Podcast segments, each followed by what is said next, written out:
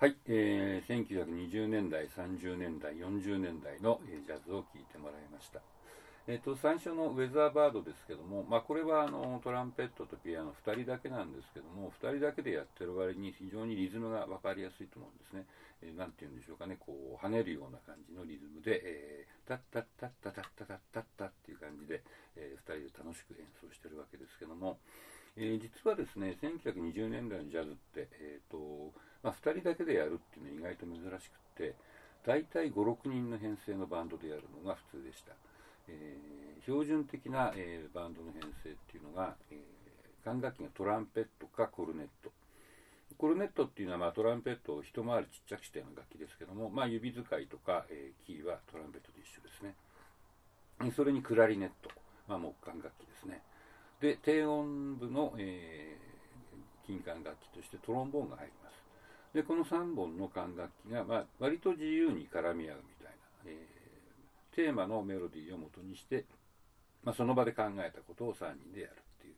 感じですね。で、えーリズムを、え担当するのがですね、えまずギターかバンジョー、弦楽器ですね。これはコードを弾きます。それから、えピアノ。で、ピアノが入ってる場合と入ってない場合があるんですけど、まあ、ピアノもコードを弾きますね。で、ベースなんですけど、ベースは、えーいわゆる、えー弦ベース、えーウッドベースですね。えーの場合もあるし、えーあのすごく低い音が出る、えー金管楽器チューバ。チューバがベースを、えーの代わりに演奏することも、えー20年代のジャズではたくさんありました。で、あとドラムです。でドラムはですね、えーまあ、今でも使っているドラムセットに似たようなものを使ってたんですけども、えー1920年代の前半まで、えー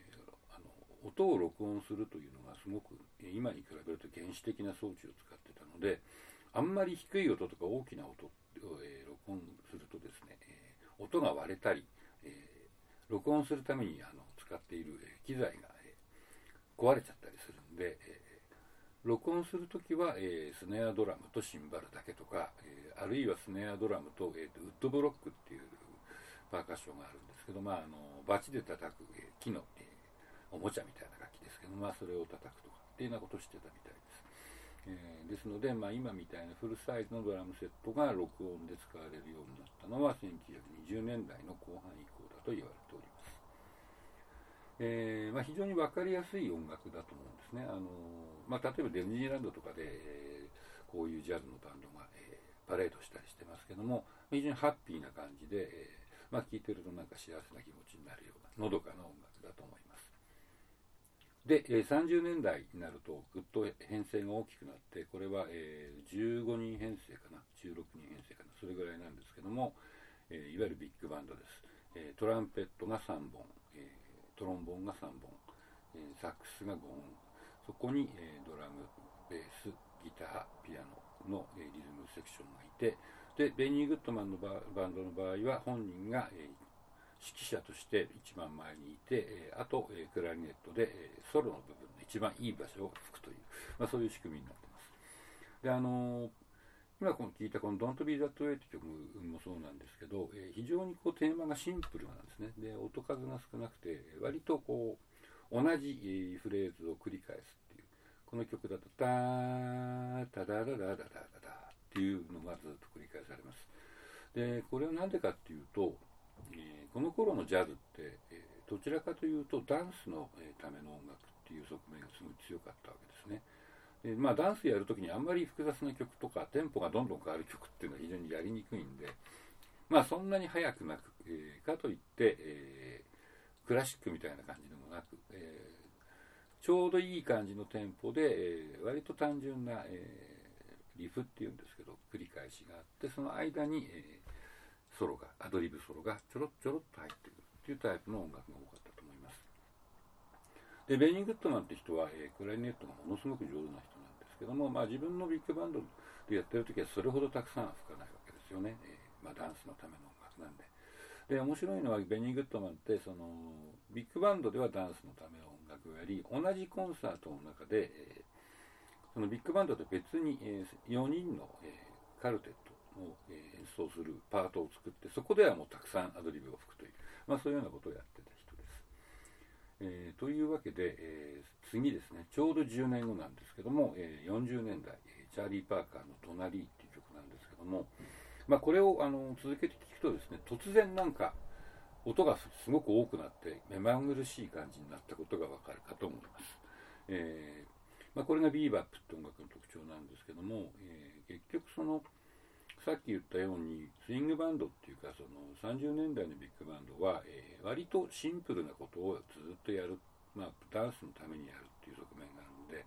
であの腕に覚えがあって、えー、野心的な若いミュージシャンはちょっと不満なわけですよね。まあ毎日毎日同じレパートリーを、えー、演奏しなきゃ。まあでもね、たくさんお金もらえるしギャラが出るので当然やりますけども、まあ自分が本当にやりたい音楽を考えてみると、えこういうもんじゃないかもしれないということで、えー、まあ何て言うんですかね、志のある若い、え野心的なミュージシャンたちが自分たちのそれぞれの仕事が終わった、えー、まあ、夜中の12時とかに、えちっちゃいところに集まって、まあ、ジャムセッションをやったわけですね。でそのジャムセッションではスイングジャズではなくもっと自分たちが、面白いような音楽を、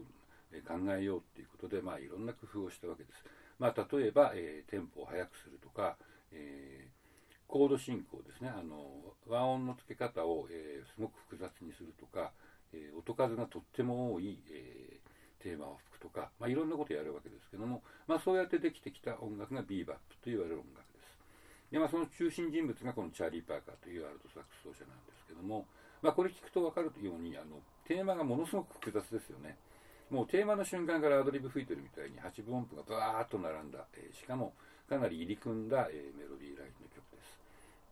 で、アドリブソロも、まあ、それに負けず劣らずというか、それ以上に入り組んでるわけですけども、でまあ、音の使い方もスイングジャズ、30年代までのジャズに比べると、非常に複雑な音が出てきます。えー、言ってみれば、その20世紀前半ぐらいの、えー、クラシック音楽で使っていたような和音とか、えー、今スケールっていうんですけど、音階とかを、え使ってると。で、それが今のジャズの元になったえ、と言われてまして、まあ、チャーリー・パーカーはものすごい、え、まあ、天才としか言いようないミュージシャンですけどもチャーリー・パーカーがやったことを、え、どうやって受け継いでいくかみたいなことがそれ以降の、えミュージシャンの、え非常に重要な課題になったわけです。えというわけで次は、え50年代からの、え3曲。50年代は、えクリフォード・ブラウンという、えトランペッターの、え演奏です。え1954年に録音された「ダ・フード」っていう曲です。で、えー、60年代は、えー、これもあのジャズの歴史の中では大変重要な、えー、サックス奏者。ジョン・コルトレーンのカルテットの演奏で「アフロブルー」という曲の、えこれは、え動画ですね。を聴いてもらいたいと思います。でそこからまた10年以上経ちまして70年代、えウェザーリポートっていう、えフューまあ、フュージョンと言われる音楽の、えグループがあるんですけども、まあ、その彼らの演奏でバードランドというのもこれもライブの動画を見てもらいたいと思います。